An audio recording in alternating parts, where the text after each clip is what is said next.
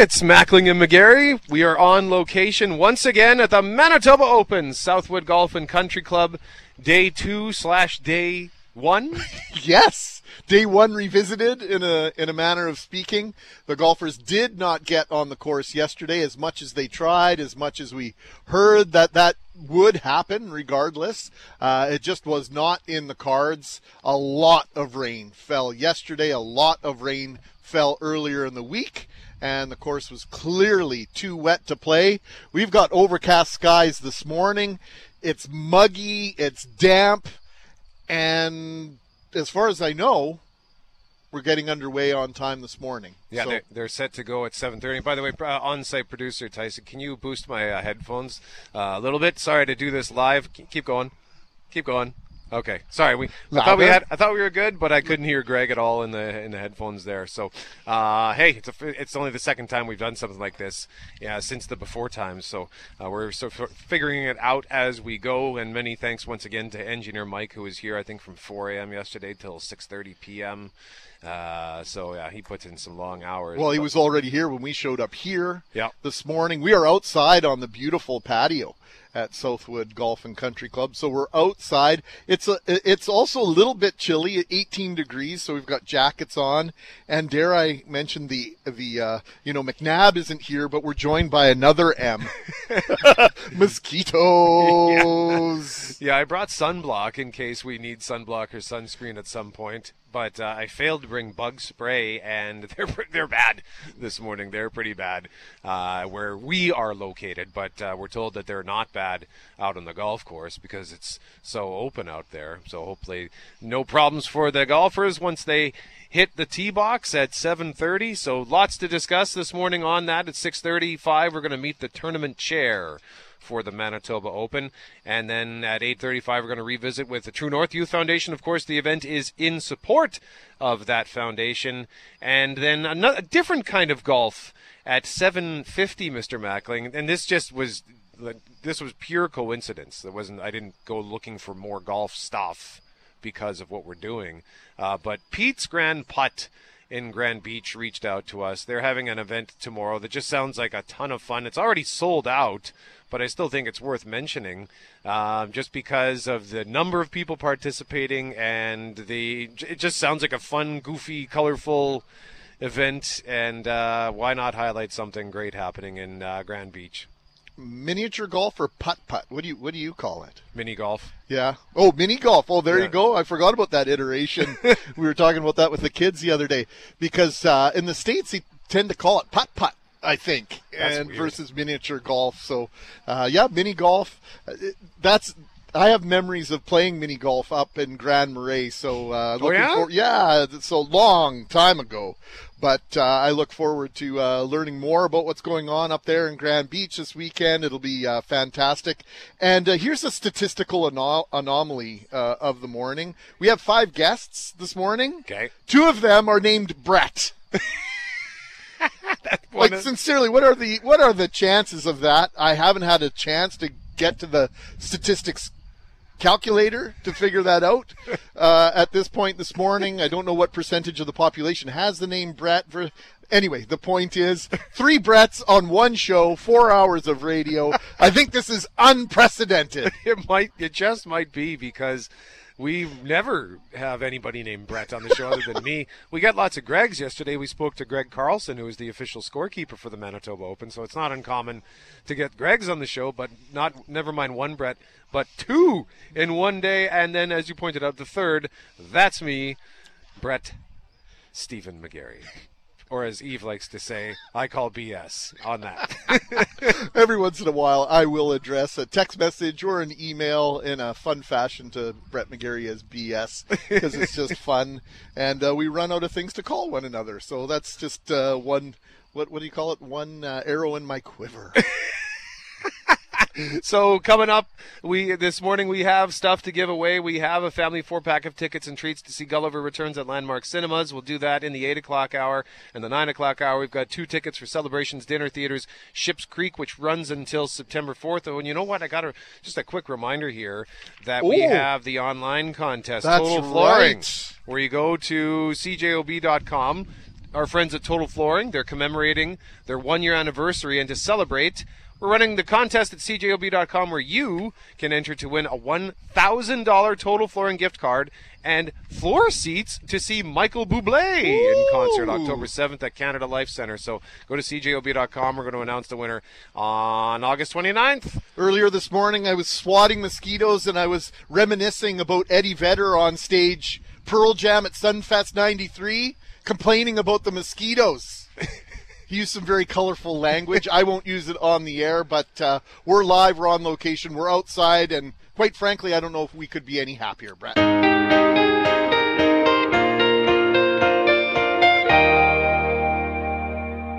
It's Mackling and McGarry. McNabb is off today.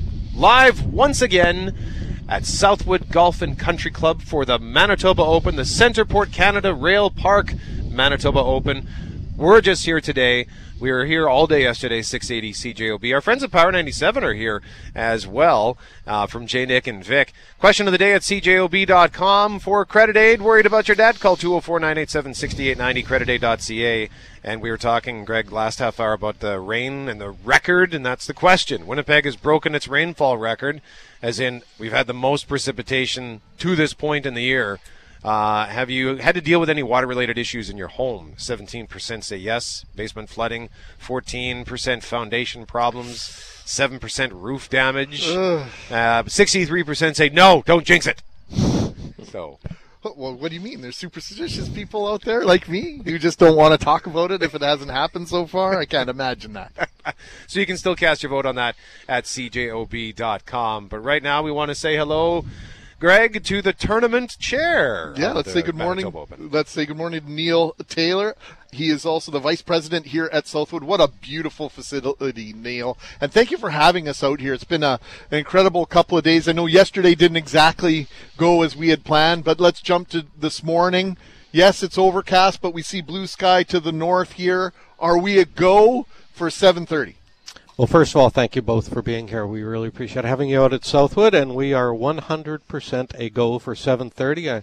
As I sit here on our patio with you, I look out and I can see the players already out on the putting green, uh, practicing, getting ready to go. Uh, we did a ride through this morning, and I have to tell you, our our grounds crew's done an amazing job. I, I mean, you've been reporting so well on what the weather's been like over the last day or so.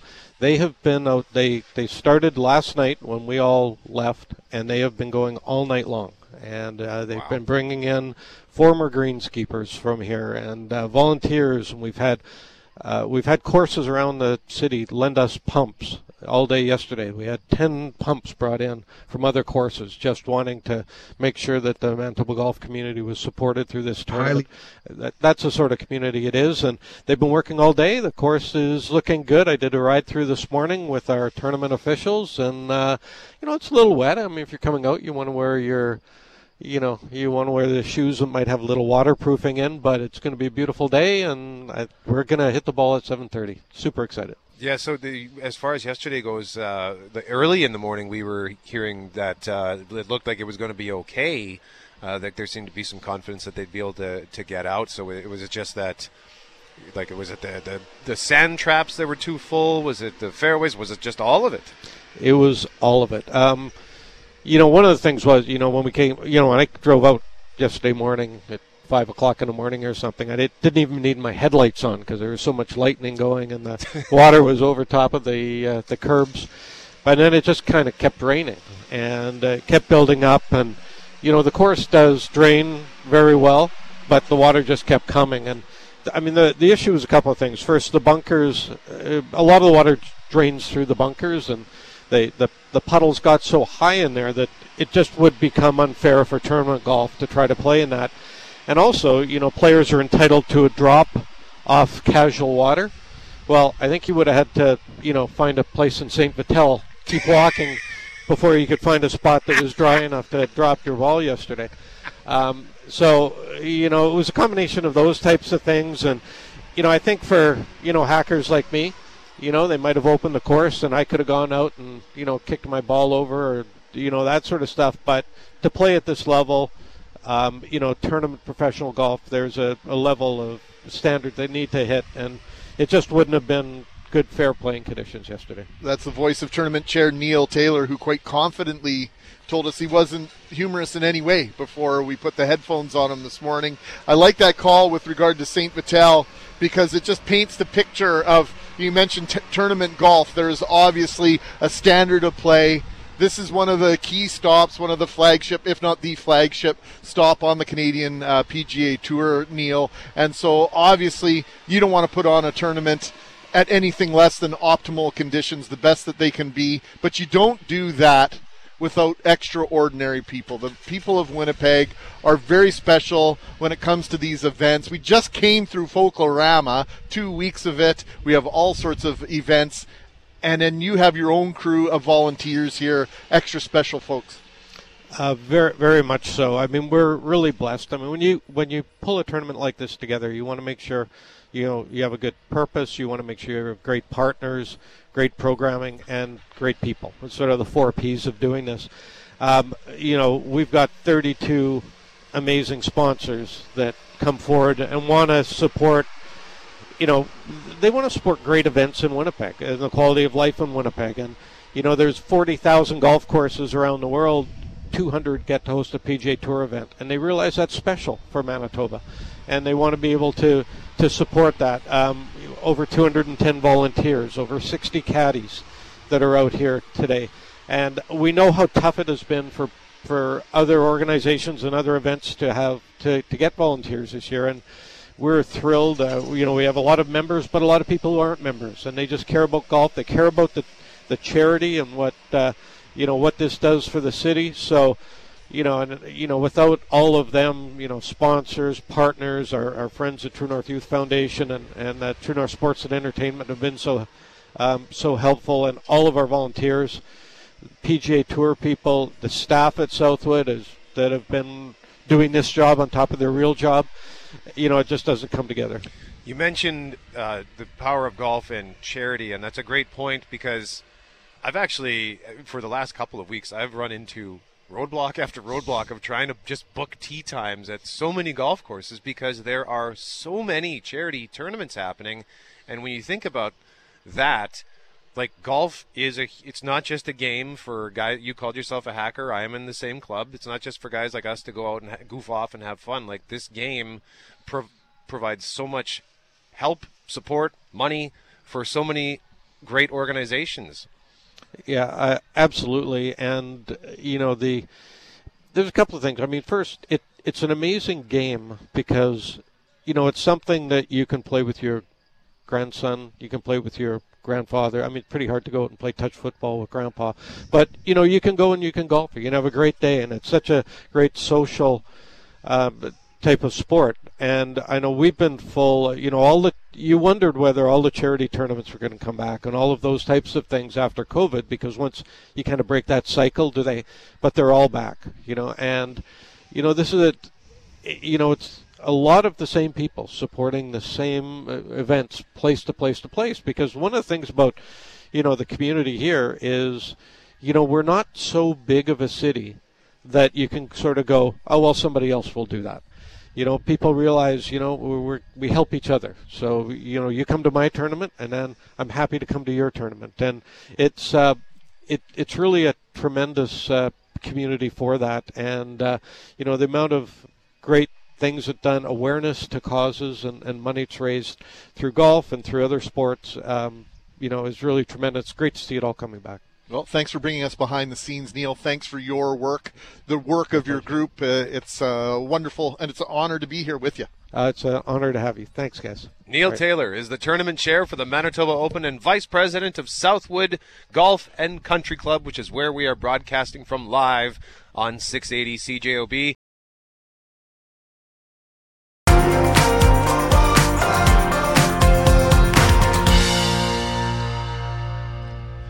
Mackling and McGarry, we quit. No, we don't. But here's what after Global News at seven o'clock, we're going to talk about uh, an emerging trend. It's a discussion we've had before, but I've never actually heard of heard it put this way. Something called quiet quitting, changing work habits in Canada. So we're looking forward to sharing that story with you. But as the launch pad, we're going to talk about quitting your job. You ever quit a job in spectacular fashion, Mackling? I don't know if it was spectacular. Uh, it was back in the 80s. And, uh, you know, spiked hair was sort of the thing, was just coming in. I don't know if I did a really good job of it. Yeah. I don't know if I had the proper hair product, but I showed up at work one day and my boss suggested that either I quote unquote fix my hair or I would be going home for the night. Yeah. So By I went fixing in- your hair, did you have the frosted tips? Is that what he meant? no frosted tips. My hair was blonde enough for it, Jay.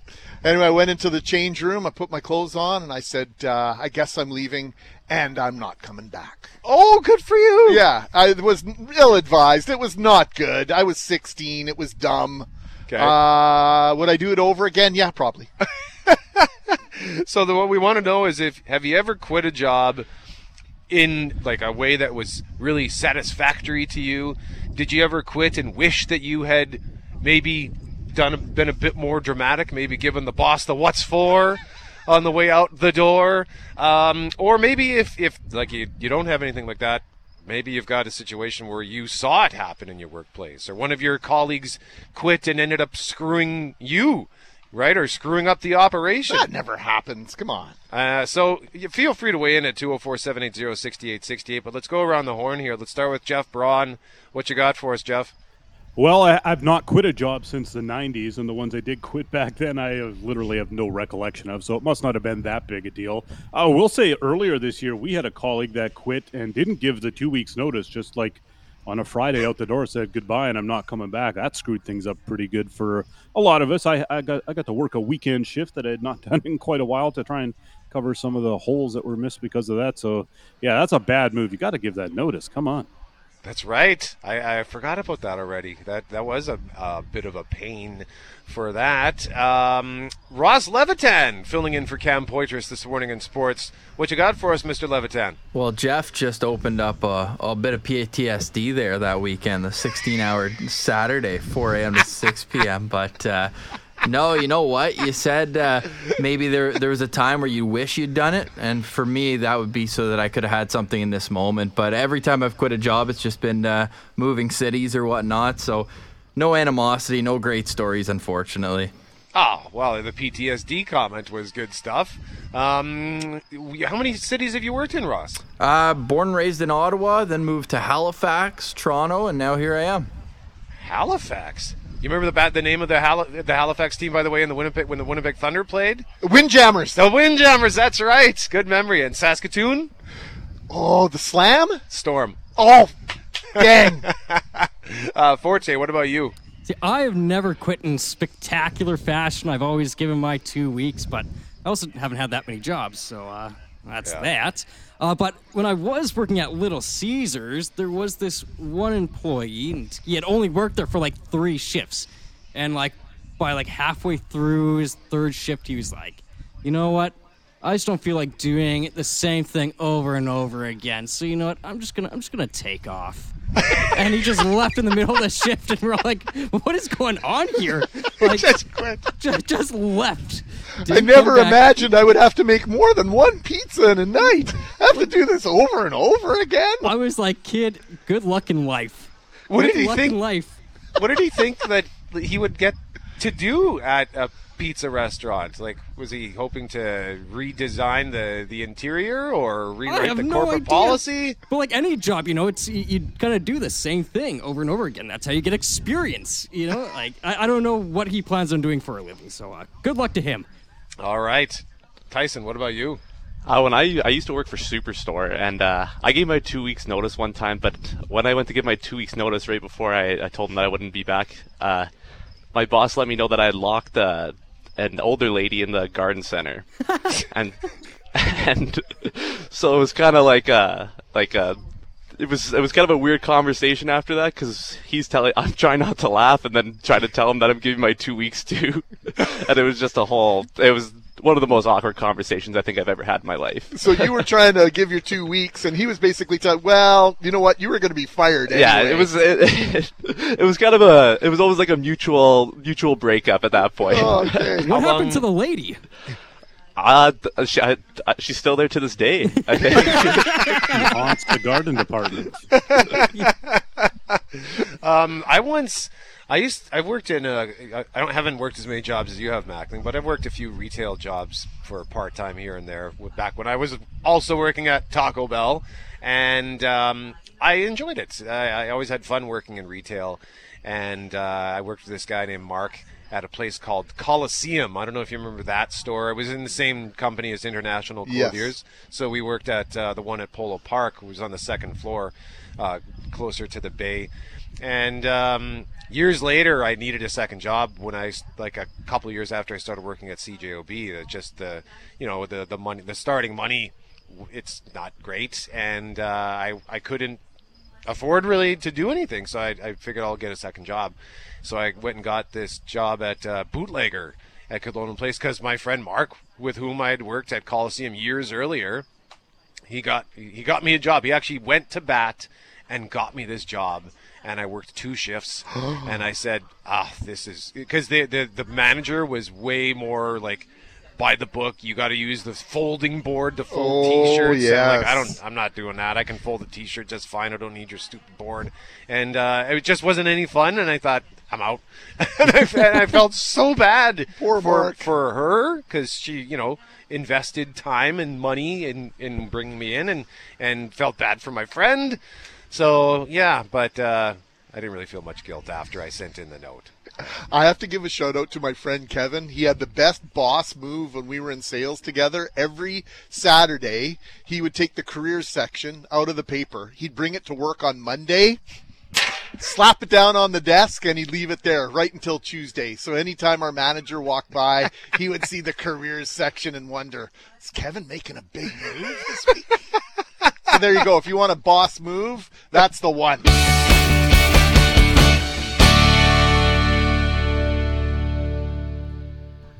Mackling and McGarry live from the Manitoba Open at Southwood Golf and Country Club. McNabb is off today. She'll be back on Monday.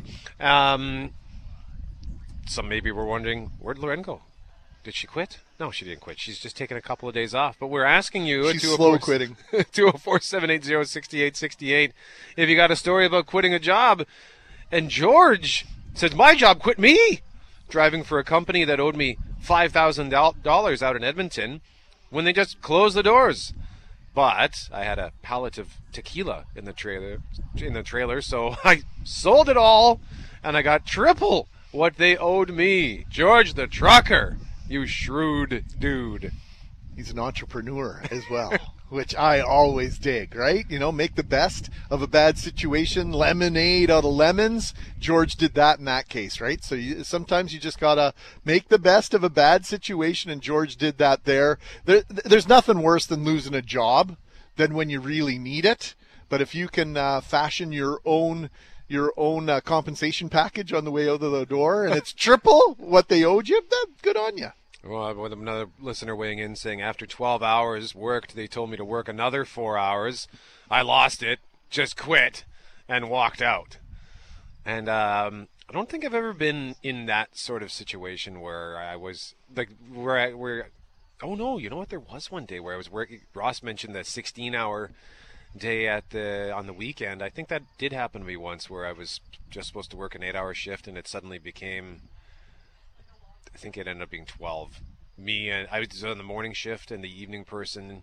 We, we came to a compromise where we met in the middle because the middle the midday person couldn't come in last second. So it was like, oh And you're not going to leave the radio station high and dry. no, Well, I think uh, this goes back 13, 14 years. I was filling in for Jeff Courier on the Nighthawk 9 till midnight.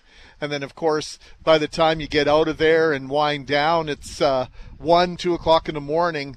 Well, I actually did the Nighthawk from 9 till midnight. And then Richard Cloutier had an obligation the next day. And I did his show 9 till noon the next day. Oh, no. Lizard Wallace was our boss at the time, and I opened the show with, "Well, I just kind of slept in the staff room last night, uh, splashed some water on my face, and I'm back at it." And at the break at ten o'clock, he goes, "Did you really sleep here?" I said, "No, I didn't really sleep here."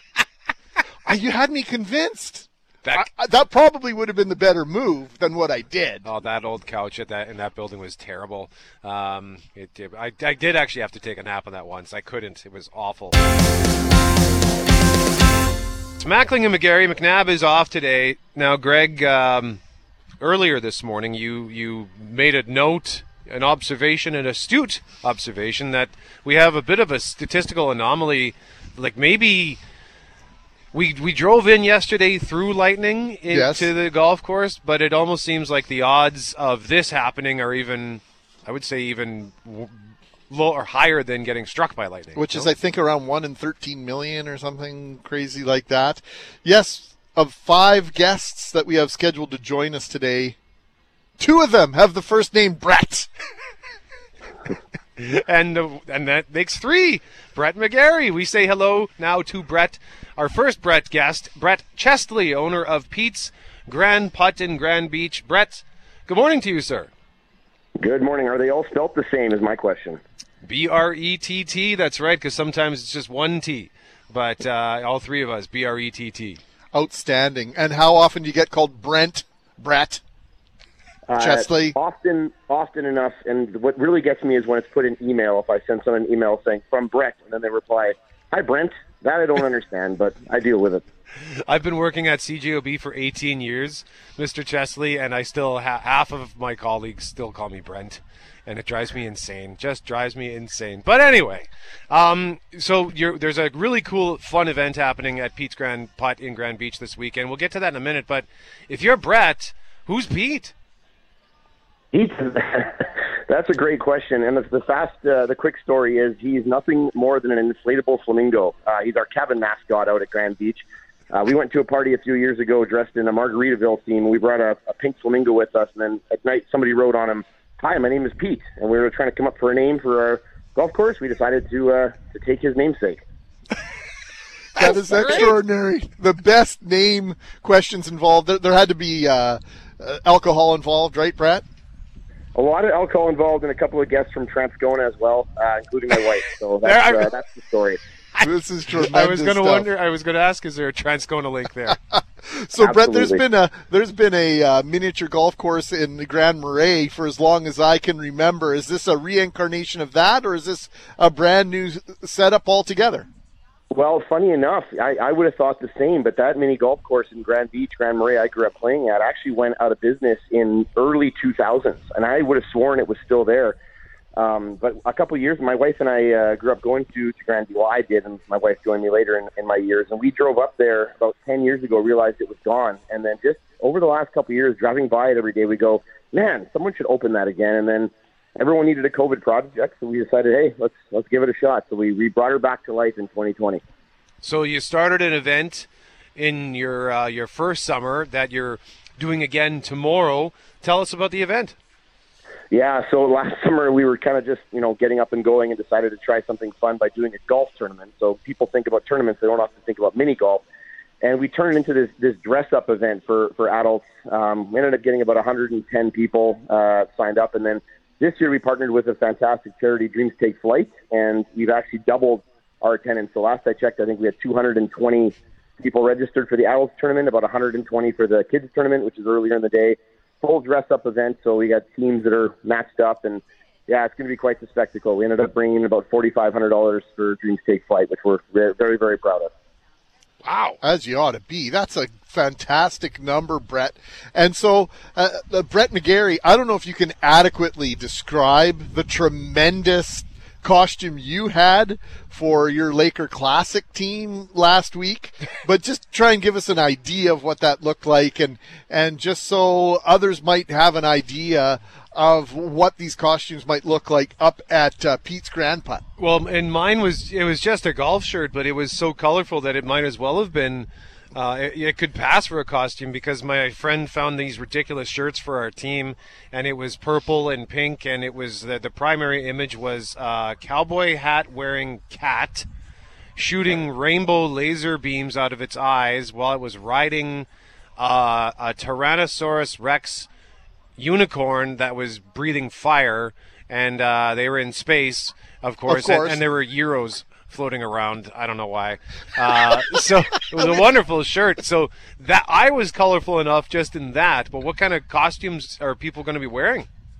I, I almost want to ask what your team name would be on that one, but uh, yeah, know we've got uh, last year we we stretched um, all the way from people dressed up as Elvis to a team that came in dressed up as the characters from Happy Gilmore. Uh, we had pirates. We had superheroes. Uh, looking down the team names this year, I don't even know what some of these people are going to show up as. I think we have a wrestling team. I think there's two of them here, actually, if I'm not mistaken. So it's going to kind of be all over the map. But it's quite. Last year, we actually had people walk by and then stop to watch, and then actually went home and got seats so they could sit outside the fence and watch this thing because it's just a spectacle. You got 100 people in costumes playing mini golf. So it's a full event, but if somebody wants to do that, they want to come check it out and see what's going on, where do they find Pete's Grand Putt? Pete's Grand Putt uh, physically is in Grand Marais, right in the corner of the business district. Uh, we are on Facebook, we're on Instagram, we do have a website. Uh, I think we actually have a TikTok now as well. Some of our staff have set up a really cool TikTok account. So this year's um, actual tournament is, is is actually sold out just by capacity, but we'll do this obviously every year. Maybe next year we'll make it a two day event. And uh, if anyone wants to just come golf one day, you're always encouraged to dress up. And um, if you wear pink on Wednesdays, you get half price. Brett Chesley, owner of Pete's Grand Putt in Grand Beach.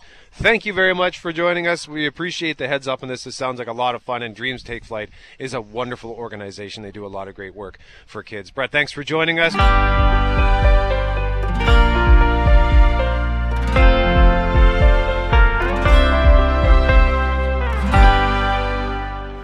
It's Mackling and McGarry. McNabb is off today. The 9 and 1 Winnipeg Blue Bombers are on a well earned bye week and sit atop the standings of the Canadian Football League. Another Winnipeg football team is in action this weekend at IG Field. 1.30 Sunday afternoon, Brett Valour FC will welcome FC Edmonton to the pitch at IG Field. Valour finds itself in fifth place in the table, on the table. I'm not sure of the right uh, word there, but for non soccer fans, it's in the standings, okay? Working hard to find its way into the top of the table, which sees the top four teams in the Canadian Premier League, get this, separated by one point. There is, in fact, a three way tie for first place in the CPL. Our next guest is a former MSL player with the Vancouver Whitecaps, and less importantly, our second guest of the morning with the first name Brett. Brett Levis joins us now. Good morning, Brett. Good morning. Thanks for having me. You bet. Great to have you. Thanks for for your time. You and your team in the thick of it right now. Three points and a win would be huge for your playoff aspirations this coming Sunday. Comment on that if you would. Yeah, just a really important, uh, really important game. Obviously, trying to pick up maximum points at home, and uh, we're really in, in crunch time. Nine games remaining, so like you said, there's, there's a lot of teams that are, are, are in the thick of it, and uh, every every point matters, especially at home now. These are exciting times for Canadian soccer. The World Cup is on the horizon. Canada's men's soccer team finally qualifies at the top of the CONCACAF table. Uh, how did they do that? I think it's just you know a, a mix of a you know once in a generation. I, I know you've probably heard that. Um, you know, you got players like Alfonso Davies, who I played with in Vancouver. Um, you know, with his amazing climb through the ranks and going to one of the top clubs in the world. And, and you're seeing a lot more Canadian players playing in, in Europe and, and overseas. Um, and, and the more players you see playing in these top leagues, the, the more soccer is going to grow in Canada. And I think it all just kind of culminated into the, into the team we have now. And it's, uh, it's just very exciting for Canadian soccer. Brett Levis is our uh, guest this morning from the Valour FC. And let's build on that a little bit that idea of development. Brett, you're from Saskatoon. We will not hold that against you, but developing the, the game on the local level is clearly critical. It's something that's been going on for, for years and years. And, and maybe talk about what that pathway does, creating a pathway for kids to, to play at the next level in Manitoba, in Saskatchewan, in New Brunswick. How, how important is that? It's extremely important um, for kids to be able to see that pathway. Is, is the biggest thing. Me growing up in, in a small city like Saskatoon and um, soccer being the, the, the sport of my choice, um, pathways were somewhat limited. Um, this was again, you know, a number of years ago. I'm now 29, but the Canadian Premier League being in its third year, um, I, and you can already see the development of, of players. And, and Valour has a, an academy, uh, a player development academy, and um, it's just really important for these young players to see um, something that's very tangible now, uh, a professional league in Canada that they can attain, whether they go through the the U Sport University, whether they go through you know the the local academy, but um, the the jump is now a lot um, smaller, and, and a lot more attainable, um, which is very exciting because I think you're going to see more and more young players come through the, the Canadian system and, and, and come through the Canadian Premier League and hopefully go on to bigger things. Well, hopefully it's a win this weekend for Valour FC. 1.30 Sunday afternoon, Valour versus FC Edmonton at IG Field. Brett Levis from Valour FC. Thank you very much for joining us. Go get them on Sunday. Thanks, really appreciate it. It's Mackling and McGarry. Before we say hello to our Friday guest, Mackling, this trophy that got dropped on our table seconds before we went to air at 8:35. Uh, we didn't actually explain what is the Presidents Cup. Not just the trophy, but the competition. It's competition between Europe and North America. It held, it's held every two years. I think it was in Charlotte, North Carolina last time around, and I think the 2023 uh, hasn't been determined yet, but it might be going to Montreal. Oh wow! Uh, as I say that out loud, I'm just going to double check here. Uh, Montreal. It's been in Montreal in the past. okay. It's an older event. The Ryder Cup is one that people get really excited about. I'm just reading it here off the website. Presidents Cup series of men's and uh, golf matches between a team representing the United States and an international team representing the rest of the world, minus Europe. Europe competes against the United States in The Ryder Cup. Ryder Cup. And so, yeah, uh, this is supposed to be going back to Charlotte in 2022. Cool. So that's cool that it's here, and uh, wow, that what a neat treat to have. This is a piece of of golf history sitting right in front of us, and we're gonna. I just posted a picture of it if you want to see it on our 680 CJOB Instagram story, and I tagged you in it as well, Greg, if you want to add it to yours. But in the meantime, Friday 9:05. Well, it's 9:08 now, but Greg, who do we talk to Fridays just after nine o'clock? The anchor, the host of Global News Morning, seen Monday through Friday, nine, 6 a.m. till 9. I just made that show, re- show very, very short. Uh, on CKND Television, Winnipeg, Channel 9, Cable 12, Gabrielle Marchand. Good morning. Happy Friday. How you doing? We're doing great. We can't see your face, so that, you know, and, and, and we're here and you're there. But other than that, spectacular morning. The sun is out, shining upon us. It's going to be a gorgeous day. Why aren't you here with us today? I want to be. I want to be. I was asking what the food's like. That's what I want to know. I know you guys are worried about golf, but how's the food over there? Because I love golf course food. Well, I they had a breakfast buffet, so I think uh, it was funny. The tournament chair was right in front of me, and he kind of looked at me funny when he saw how just how many eggs I took. I think I took half of the bucket of eggs. So yeah, it was just a typical breakfast fare: bacon, sausage patties, eggs, some some shredded hash browns. It was delightful, and uh, we might have to stick around here and uh, have some lunch because you're right. Golf courses do typically have great food. So uh, one of the things we were talking about this week is um, things that dumb us down. And you say that the internet is dumbing you down. Why is that? Yeah, because I, I, you know how just you get so distracted. You'll be doing one thing and then suddenly you're like, oh, I need to Google this, and then you stop doing it, and then you're doing another thing. Also, I, I was saying I use Google Maps for everything. I've lived in Winnipeg for six years, and I know how to get to my places. You know, my favorite pizza places, my favorite alcohol places, a couple friends' homes. But other than that, I, I rely on a GPS for everything. And uh, I was reading an article yesterday, actually, in the Guardian, with this um, brain specialist who wrote a book and talked about how to have a better memory and how you should really be concerned about it as you get older. And he talked about focusing on tasks. And I started to get panicky. I was like, I forget things. I'm 32 and I'm continually forgetting things and misplacing things and not staying on track. So there you go. alcohol places. I want- more details at a later date. Dying and lost arts. Uh, do you know how to drive a standard transmission equipped vehicle, Gabby? No, no, I don't, unfortunately. I wish I did. I think it's a great skill. And then you know what? If an emergency happens and you can only drive stick, that that's an important thing. But uh, I had someone try to teach me once. Uh, he abandoned that effort very quickly and understandably so. Because I, you know, herky jerky. It was like herky jerky around the parking lot.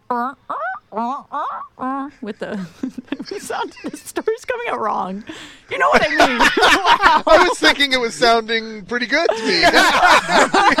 I mean that the car was starting and stopping Oh, and there we starting all around the parking lot. So Yeah, I'm just gonna I'm just gonna retire now. Goodbye, everyone. No, no, no. Um, the movies and TV shows that thought taught us uh, life lessons, and you. This I'm just seeing your email now, Gabby. Uh, the Count of Monte Cristo. Yeah, yeah. It is a great, great movie. And it's based on a book, of course, a classic, a literature classic. And here's the thing in this movie and book, this count ex- exacts his revenge very slowly. Basically, he has this grudge. I won't, I, I'm not going to ruin it, but he is upset, very upset about something. And he slowly builds up his revenge like a life destroying revenge. And it's so well planned, it is so perf- perfect in how it's executed. But then at the end, he realizes what's really important is like family and having the ones you love. So that's kind of, you know, when somebody messes with you and you're like, I want to destroy you. the, Yep. the best thing you can do is live your best life. And that's revenge in itself. That, that's kind of what I took away from that. This was very long winded. Clearly, it's Friday. But you know what? If somebody messes with you, just make your life better. And that will be your best revenge. The Count of Monte Cristo was originally published in January of 1846, and you're worried worried about spoilers, Marchand? no. I think I think if you haven't read it by now, and that's a spoiler for you. Uh, you mean that's your problem? That's not Gabby's problem. That's that, that's what I'm going to say here. Hey, uh, Gabby, what about therapeutic tasks? Like I've discovered, it's actually OC detailing on Instagram. and so that's very clever Oh, because nice. the, the the gentleman in Europe who details these vehicles, he goes even to the length of taking a toothpick and cleaning out all the gunk in between the cracks in your Yes. console and and all the different places on your dashboard using Q-tips and and sponge paint brushes, just these uh, different tools. So I embarked on a little bit of a detailing project of my own earlier this week, and I couldn't believe how therapeutic it was, how rewarding it was. Just to get all the gunk and the dirt and the dust and all the crumbs and everything out of my car. And by the time I was finished, oh my gosh, one of the boys said, Dad, it looks like a brand new car. Ah. Have you got anything that, that that that is therapeutic like that that is sort of a chore but makes you feel better about things. I mean, not really a chore. One, Greg, can you come over to my house this weekend and help me out with my car, please? Please, sir. I've seen the inside of your car. That is not happening. Fair enough. Touche. Well, I would say baking. Not that that's really a chore, but I find it so therapeutic. And then you get to eat, right? It's like a spoon for me, a spoon for the baking, a spoon for me, a spoon for the baking. And then you enjoy it afterwards. This week I was feeling anxious and I went out and I bought a thing of pudding, a thing of sweetened condensed milk, a thing of cookies, and a thing of whipped cream. And stay with me here. You make the pudding, you soak the cookies in the pudding, you throw some whipped cream on top, stick it in the fridge, easiest dessert. It gets all sort of cake like, the cookies. And then I no longer had anxiety and I ate half a pan of pudding delight. Where's ours? I don't I- remember getting any of that. You know what? I'm sorry because I was eating it straight from there. You'd have so many germs from me. You wouldn't want a bread. I'll make you one. Okay, it sounds delightful and very creative and crafty. So well done, Gabrielle Marchand, the host, the anchor of Global News Morning, weekdays 6 a.m. to 9 a.m. on Global Winnipeg. Always a pleasure. Our weekly Gab with Gabby. Thank you, Gabrielle. You guys stay safe out there, have fun, and uh, see you in a bit. All right. Are the dishes done? Because I think Brett would find it therapeutic to, to wash the dishes. I won't detail your car, but Brett might do the dishes for you. I like doing dishes. I'll throw some in my sink for you. I'll, I'll, I'll, I'll drink some wine and I'll leave some wine glasses there. You can take care of those. All right, we'll do.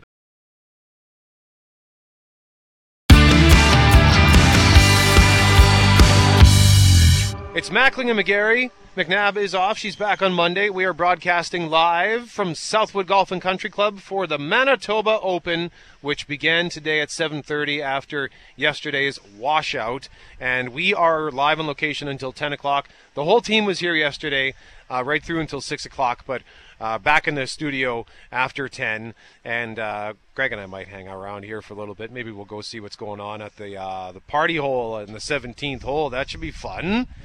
But uh, right now, we want to talk about something um, that's quite frankly uh, down the street. So I promise this isn't just me cherry picking everything that has to do with my beloved neighborhood. I can back you up on that because I, in fact, booked this interview. yeah, so I was happy to see it. But uh, yeah, so listen, we know that our city is facing some challenges at the moment. Some parts of our city are seeing increased storefront vacancies, increased crime. And it, look, if we're uh, being honest, an uphill battle to recover from the pandemic. There are no magic solutions to these issues. One neighborhood, part of the city where I live, is working to regain its former glory. Yeah, Osborne Village, if you hadn't figured it out already, has been on a bit of a roller coaster over the last five, ten years. The face of the village has changed. I, I don't think there's any arguing that. The construct of the neighborhood is evolving. One thing that is for sure, more and more people are and will be calling the vid- village home over the next five to ten years. And Lindsay Summers is the executive director of the Osborne Village Biz, joins us now on the start. Good morning, Lindsay, and welcome back. Good morning. Nice to chat with you guys. Well, we know you're working hard to invite people from across the city and the province to rediscover, in your words, Osborne Village. What are you doing this weekend? Yeah, so uh, we've been working really hard in the neighborhood to spruce it up, add public art, add new spaces for everyone to gather, and uh, yeah, so we've been part we partnered with Gas Station Art Center to add programming all day long tomorrow for a community celebration and sidewalk sale. So we've got live music, dance battles, drag comedy, kids programming, cartoons, clowns, all happening tomorrow uh, throughout our community spaces. So the village has seemingly uh, endless residential development occurring. Like as I've I moved back to Osborne Village in 2019, and since I've been there, there's always been something being built. Um, does this create? Is that a, like? Is that a, a? Are there any challenges associated with that ongoing, can consistent residential development? Well, I, I think that the strength of Osborne Village is our density. You know, we already have 13,000 people in a two square kilometer radius, and um, that's part of why people are attracted to live in Osborne Village because within a 10 to 15 minute walk, you can essentially get every single thing you need. Uh, and so we're really excited to see these further investments into the neighborhood because we know that people want to live in Osborne Village, and these new developments will also increase our retail sector because they'll have uh, retail spaces at the main floor. Uh, because the neighborhood is in demand. We've actually had 20 new businesses open since March 2020 in Osborne Village. And so, you know, these urban, dense neighborhoods made for people, walkable to downtown, bikeable to downtown, are are where people are looking to um, to live. You know, as we you know build cities for the future, we know that Osborne Village has all those key ingredients that people are looking for. You touched on it just a tiny bit, Lindsay. I want you to expand, if you can, on placemaking as part of this strategy of of making Osborne Village, uh, you know, taking it to this next generation, if you like. I understand you're creating new spaces for people to discover even this weekend. Yeah, so like uh, you know, taking a the first steps we think to building a community is to make it inviting, make it a comfortable place to be, make it inspiring and beautiful and clean. And so we've been working really hard. So we've had two we've had two new spaces that we've unveiled this summer.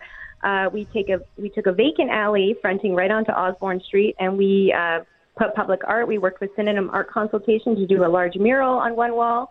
We have local village resident and designer Joe Kalturnyk, who famously designed the Raw Almond restaurant on the river. He designed a bright yellow patio installation, and then we have bright pink picnic tables in that alley, and that's a community patio for everyone to enjoy all summer long.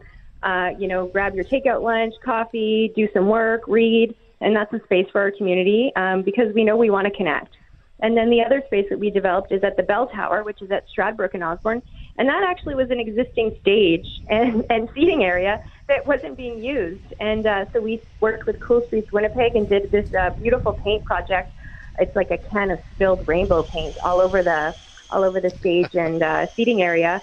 And you know, it turns out when you actually clean up the space, take some pride. We've had yoga classes in there, fitness classes, people are spending more time in these community spaces, which is really what we want to see and, and is the building block to, to building a neighborhood again.